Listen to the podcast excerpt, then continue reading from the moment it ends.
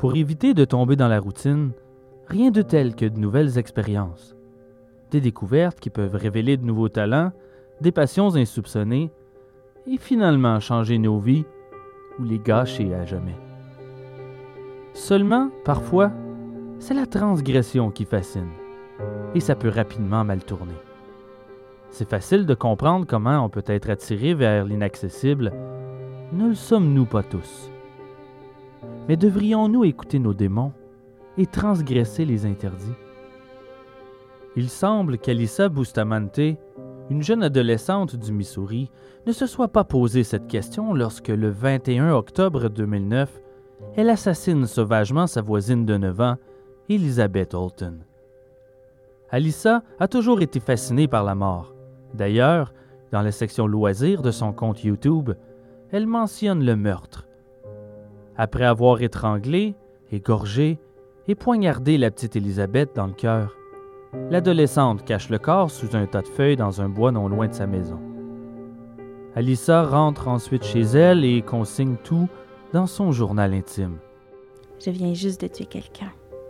Je l'ai étranglé, poignardé, égorgé. Je ne sais pas comment réagir pour le moment. C'est incroyable. Après avoir dépassé l'étape, oh mon Dieu, je peux pas faire ça. C'était finalement très agréable. Je me sens nerveuse et tremblante. Ok, je dois aller à l'église maintenant. Lol. Interrogée par les enquêteurs, elle affirme qu'elle voulait juste savoir ce que cela faisait de tuer quelqu'un. Lors du procès, le procureur Mark Richardson qualifie Alissa Bustamante de personne diabolique, affirmant qu'elle avait froidement prévu son crime. Elle est condamnée à la prison à vie alors qu'elle n'a que 15 ans. C'est au même âge qu'un dénommé Graham Young débute ses expériences. Fasciné par la chimie et les poisons, il sèmera mort et souffrance autour de lui, simplement pour le plaisir de la découverte. Je suis Simon Predge et vous écoutez Ars Moriendi.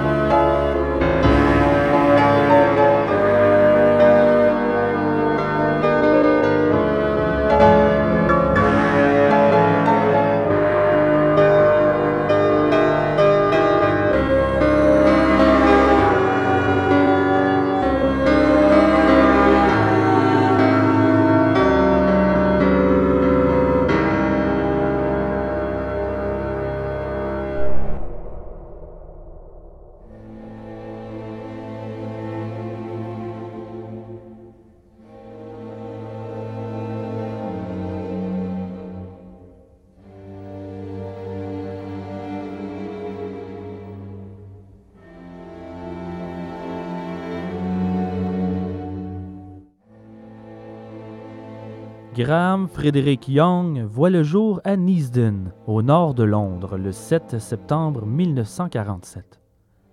Sa mère souffre de pleurésie durant sa grossesse et meurt de la tuberculose seulement trois mois après la naissance de son fils. Son mari, Fred Young, est dévasté par son décès. Il laisse Graham aux soins de sa tante Winnie, tandis que sa sœur aînée, Winifred, est prise en charge par ses grands-parents. Graham passe donc les deux premières années de sa vie avec sa tante et son mari Jack. Ils deviendront très proches et tout va pour le mieux jusqu'à ce que son père, Fred, se remarie avec une dénommée Molly en 1950. Ensemble, ils s'installent à Saint-Alban et décident de réunifier la famille. Graham vit très mal d'être séparé de sa tante et se referme sur lui-même. En plus, son père ne lui témoigne aucune affection, n'a jamais de temps pour lui. Graham se sent délaissé. Il développe des comportements de plus en plus étranges et ne fait aucun effort pour socialiser avec les autres enfants de son âge. Dès qu'il commence à savoir lire, il s'intéresse d'emblée aux histoires de meurtriers connus. Il ne cache pas son admiration pour William Palmer, l'empoisonneur célèbre de l'époque victorienne qui fit 13 victimes. Il est aussi fasciné par le docteur Crippen, infâme homéopathe qui tua et démembra sa femme en 1910. Adolescent, il se prend de passion pour Adolf Hitler. Il croit gamer autour du cou. Il vante à qui veut bien l'écouter les vertus du despote qu'il considère comme incompris. Il lit aussi beaucoup sur le culte et prétend posséder les connaissances des pratiques Wicca et des sépultures locales. À de nombreuses reprises, il tente d'ailleurs d'impliquer des jeunes du quartier dans des cérémonies au cours desquelles il sacrifie des chats errants. Des chats qui disparaissent régulièrement sans laisser de traces, et cela n'alerte personne. Graham est un garçon intelligent, mais il n'aime que la chimie, la médecine légale et la toxicologie. Comme l'étude de ces disciplines est très limitée à l'école, il fait ses propres recherches après les cours. Durant la majeure partie de son temps libre, Graham se plonge dans des ouvrages très techniques. Son père l'encourage dans sa passion et lui achète sa première trousse de chimie qui absorbe toute son attention. À l'âge de 13 ans, c'est un expert des poisons et ses connaissances toxicologiques sont tellement pointues qu'un chimiste local est convaincu qu'il a 17 ans. Ce dernier lui procure, à des fins d'études, des quantités dangereuses d'antimoine, de digitaline et d'arsenic, des poisons mortels. Il lui fournit aussi du thallium, un métal hautement toxique comme le mercure et le plomb. On le trouve à l'époque dans la composition de certains insecticides et de la marora. Réduit en poudre, ce poison inodore, incolore, peut entraîner la mort à très faible dose. Même à l'état pur, le simple fait de le toucher est extrêmement dangereux. Graham commence alors à expérimenter ces poisons sur son entourage. Sa première victime est un de ses amis, Christopher Williams. Subitement, le jeune garçon est pris de crampes violentes, de vomissements et de maux de tête. Et cela dure pendant une longue période. Ces douleurs sont si intenses qu'on l'emmène à l'hôpital de Willisden, mais les médecins, déconcertés, lui diagnostiquent seulement une violente migraine. William survit. Devant l'impossibilité de surveiller l'état de la maladie à distance, Graham décide donc de concentrer ses recherches sur un groupe auquel il a un accès illimité sa propre famille.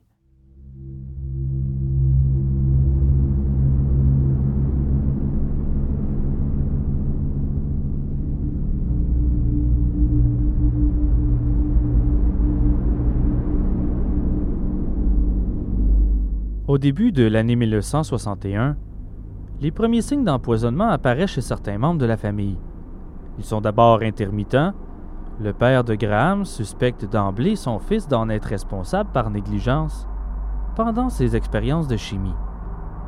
Mais Graham nie en bloc, d'autant qu'il présente lui-même des symptômes. Accident ou bien stratégie peut-être, pour brouiller les pistes. Mais le père a de nouveaux doutes sur son fils en novembre 1961, quand le docteur diagnostique que sa sœur aînée a été empoisonnée à la belladone Là encore, impossible de trancher. Négligence ou empoisonnement volontaire. Aucune mesure n'est prise. Par la suite, c'est sur sa belle-mère Molly qu'il poursuit ses expériences.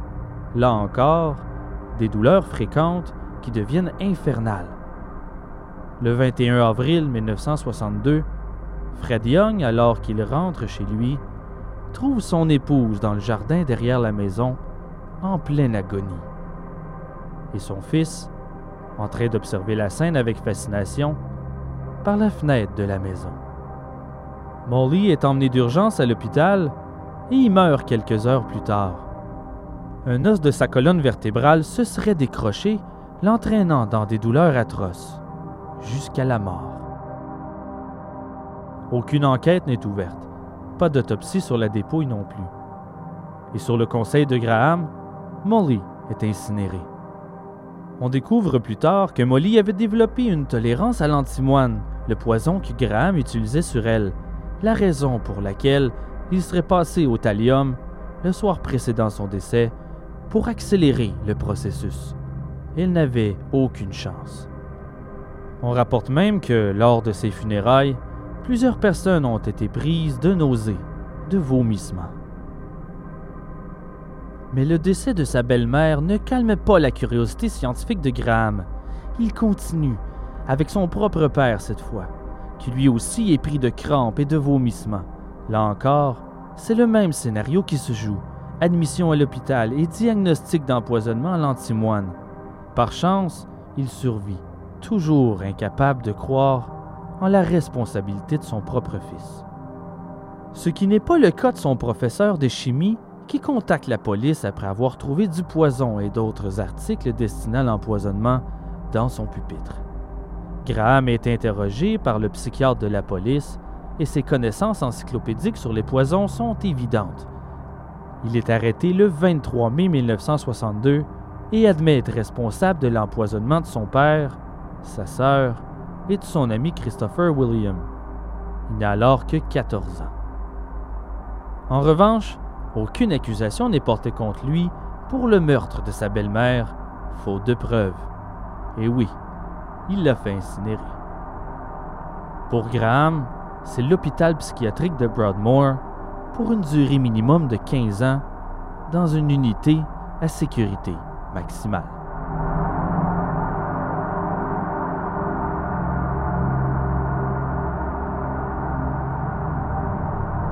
Mais cela ne calme pas son enthousiasme. Au bout de quelques semaines, il tue un co-détenu, John Berridge, en l'empoisonnant au cyanure. Graham affirme l'avoir extrait à partir de feuilles de laurier, mais ses aveux ne sont pas pris au sérieux, et la mort de Berridge est enregistrée comme un suicide.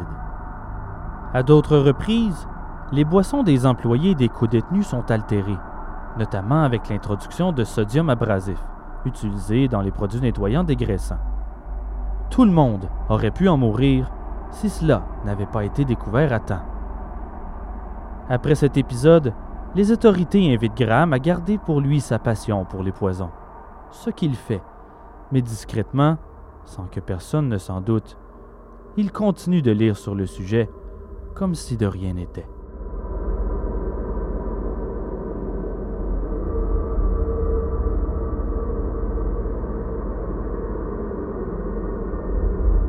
Vers la fin des années 60, les médecins semblent complètement dupes de sa nouvelle attitude. Ils le pensent guéri de sa fascination morbide et recommandent sa libération en juin 1970. Graham célèbre cette nouvelle en informant une infirmière psychiatrique qu'il a l'intention de tuer une personne pour chaque année de son incarcération à Broadmoor. Le commentaire est enregistré dans ses dossiers, mais étonnamment, ne remet rien en cause. Graham est libéré le 4 février 1971 à l'âge de 23 ans. Il emménage dans une auberge et reprend contact avec sa sœur Winifred, qui habite depuis son mariage à Hemel Hempstead. Malgré l'empoisonnement, elle pardonne son jeune frère, contrairement à son père. Fred, lui, ne veut plus rien savoir de son fils. Mais Winifred est tout de même troublée par le comportement de son frère il prend un malin plaisir à revenir sur ces scènes de crime, se délectant de la réaction des voisins qui le reconnaissent sur la rue.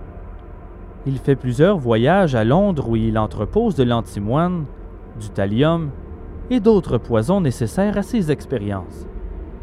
Un résident de l'auberge où il habite, Trevor Sparks, commence rapidement à être pris de crampes, ses symptômes si familiers au passé de Graham.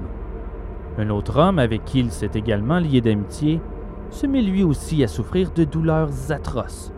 Son agonie est telle qu'il s'enlève la vie. Là encore, aucune connexion avec Graham n'est établie.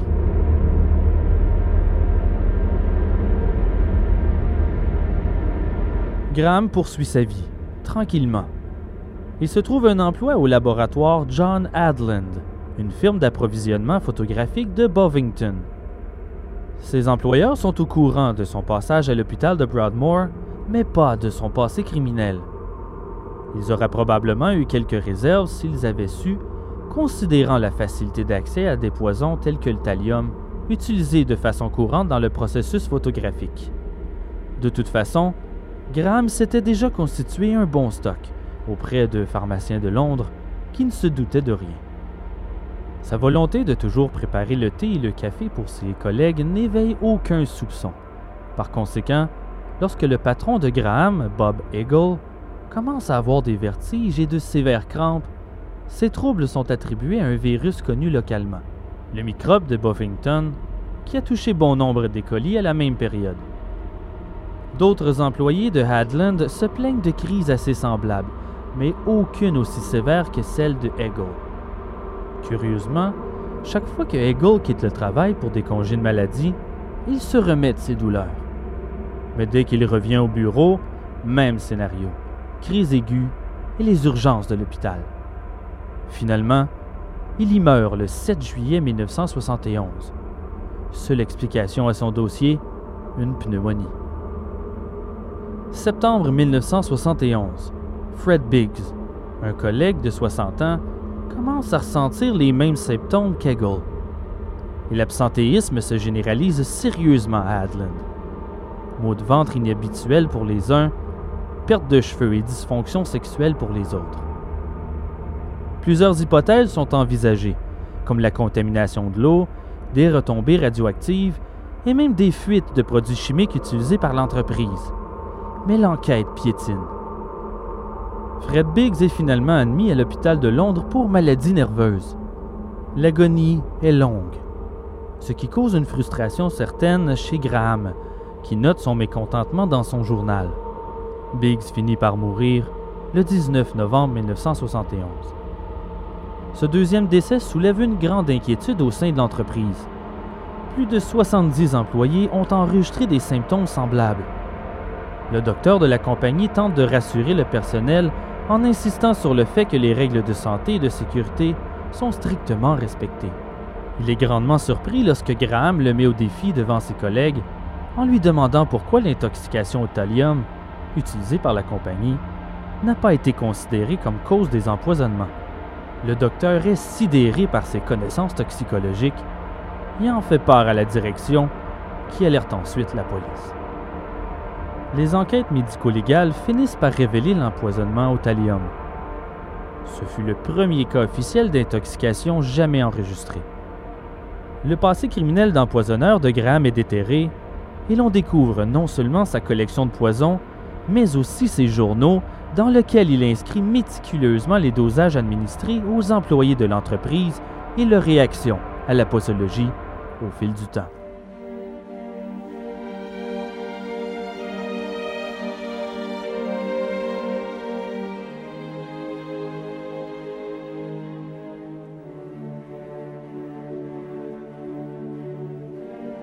Graham est arrêté le 2 novembre 1971. On trouve sur lui une certaine quantité de thallium dans une fiole. Durant son interrogatoire, il admet verbalement être responsable des empoisonnements, mais refuse de signer les documents admettant sa culpabilité. Il veut un procès en grande pompe et la notoriété qui va avec. Son procès débute le 19 juin 1972 à la cour de Saint-Alban. Il est accusé de deux meurtres et de deux tentatives de meurtre par empoisonnement. Graham plaide non coupable. Il semble sûr de lui, convaincu qu'il sera acquitté car ses inculpations passées ne peuvent être présentées comme preuve. Il croit qu'il est impossible de l'identifier comme la seule personne ayant eu la possibilité d'empoisonner Hegel et Biggs. L'attention médiatique autour du procès le satisfait grandement. Il fait tout ce qu'il peut pour apparaître sinistre, pour déconcerter les jurés et la foule de curieux dans l'Assemblée. Les médias se mettent à l'appeler l'empoisonneur de tasses de thé. Il déteste ce surnom, le trouvant trop paroissial et réducteur sur ses compétences et connaissances de la chimie.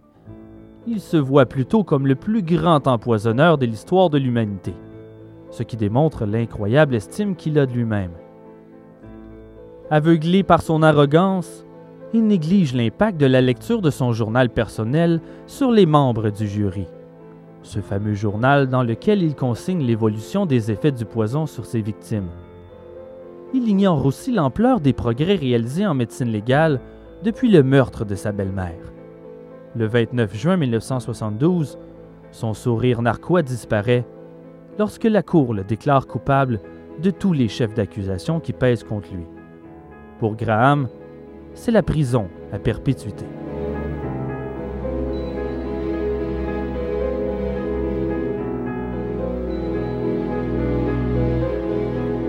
Lorsque le jury apprend les détails de son passé et de quelle façon il a été libéré quelques mois auparavant lorsque les médecins de l'hôpital psychiatrique le croyaient guéri, il recommande une révision urgente de la loi concernant la vente publique de poison. Le ministre de l'Intérieur suit cette recommandation et annonce aussi une révision du contrôle, des traitements des techniques d'évaluation et de libération des patients mentalement instables. Le rapport Harvard, publié en janvier 1973, mène à une réforme sur le suivi des prisonniers lors de leur libération et aboutit à la création du Conseil consultatif des patients. Lorsqu'on demande à Graham s'il ressent un quelconque remords pour ses meurtres sadiques, voici ce qu'il répond. Ce que je ressens, c'est le vide de mon âme. Graham est incarcéré à la prison de Parkhurst sur l'île de White, la demeure des plus grands criminels de la Grande-Bretagne. Un centre de détention habituellement réservé aux personnes souffrant de troubles mentaux graves. La sécurité y est maximale.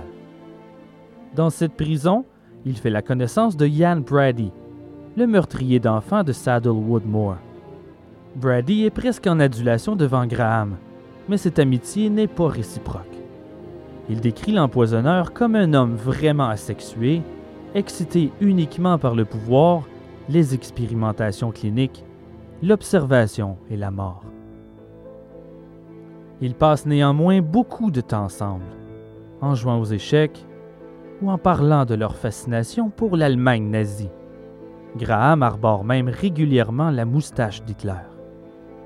Il est ravi lorsqu'il apprend qu'une statue de cire à son effigie est ajoutée à la collection de la Chambre des horreurs du musée de Madame Tussaud à Londres, côte à côte avec son héros de jeunesse, le meurtrier, Dr. Crippen. Graham décède à la prison de Parkhurst le 1er août 1990 à l'âge de 42 ans officiellement d'un arrêt cardiaque. Cependant, les rumeurs racontent que les autres prisonniers, à l'exception de Brady, se méfient beaucoup de lui et qu'ils auraient pu l'empoisonner, de peur de finir empoisonnés eux-mêmes. Mais peut-être que Graham n'en pouvait plus de la prison et s'est lui-même empoisonné.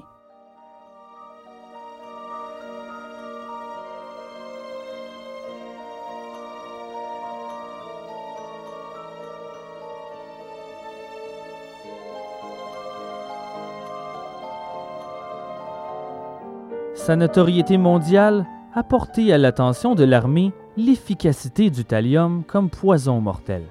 Ce fut en quelque sorte sa découverte. Par la suite, le thallium fut grandement utilisé comme revêtement pour les missiles américains pendant la guerre du Golfe, avec les effets dévastateurs que l'on connaît. En novembre 2005, une jeune japonaise de 16 ans est arrêtée pour avoir empoisonné sa mère avec du thallium elle serait toujours dans le coma. L'adolescente prétend être fascinée par Graham Young et met régulièrement à jour un blog sur lequel elle enregistre les dosages et les réactions de sa mère au poison, un peu comme le journal de Graham.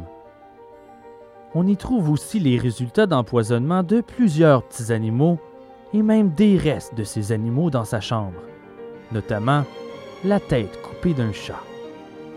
Durant son interrogatoire, elle explique n'avoir aucun ressentiment contre sa mère. Elle voulait seulement faire une expérience.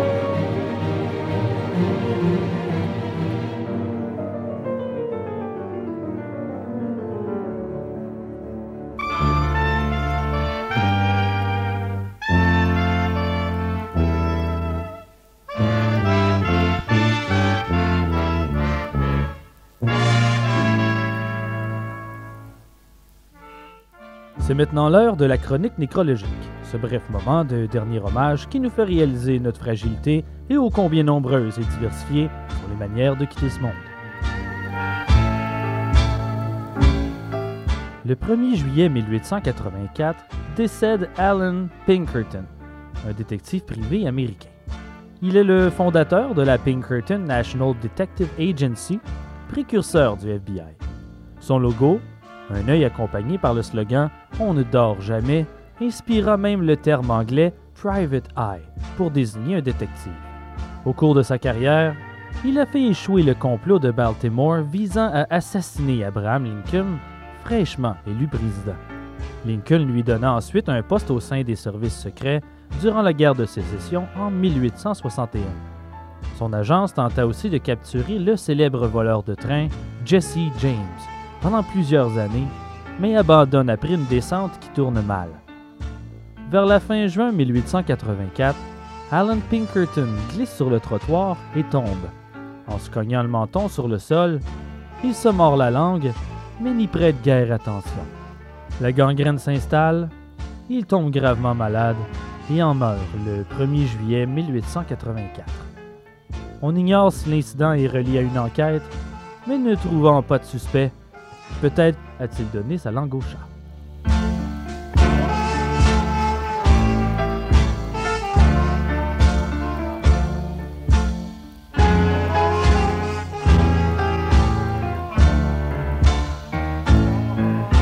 Le 9 juillet 1993, Gary Hoy, un avocat torontois de 38 ans, veut prouver son point. Au cours d'une réception au centre Toronto Dominion, il veut démontrer à des étudiants en stage que les vitres de l'immeuble sont incassables. Gary prend son élan et se lance à pleine vitesse dans une des vitres, mais contre toute attente, la vitre cède et il fait une chute de 24 étages avant de s'écraser au sol.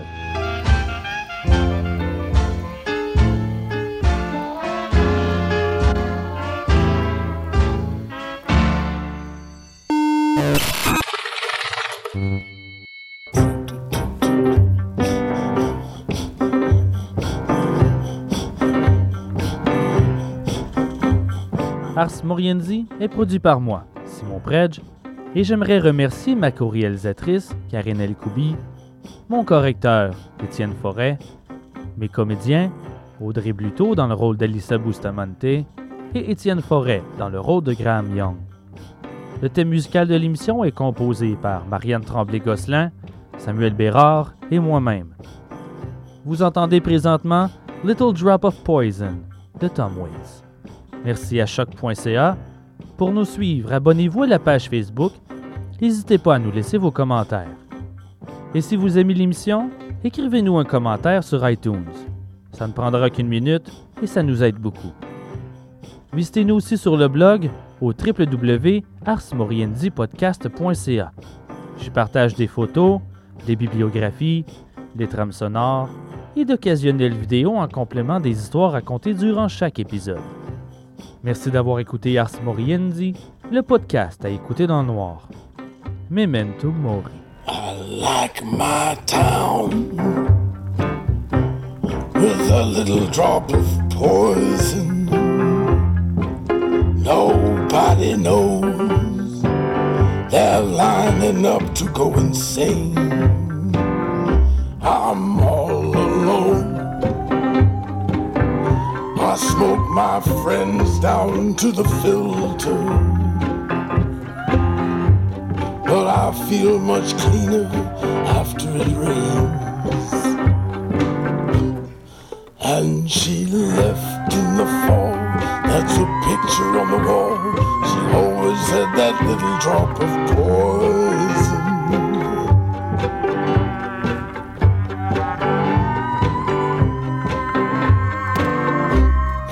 Did the devil make the world while God was sleeping? You'll never get a wish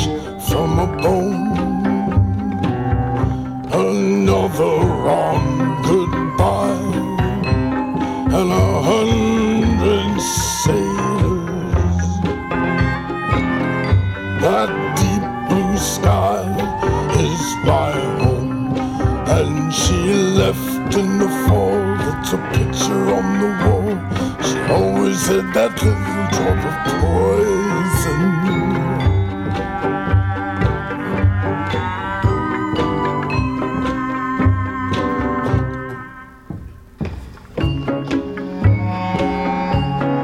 The rat always knows when he's in with weasel.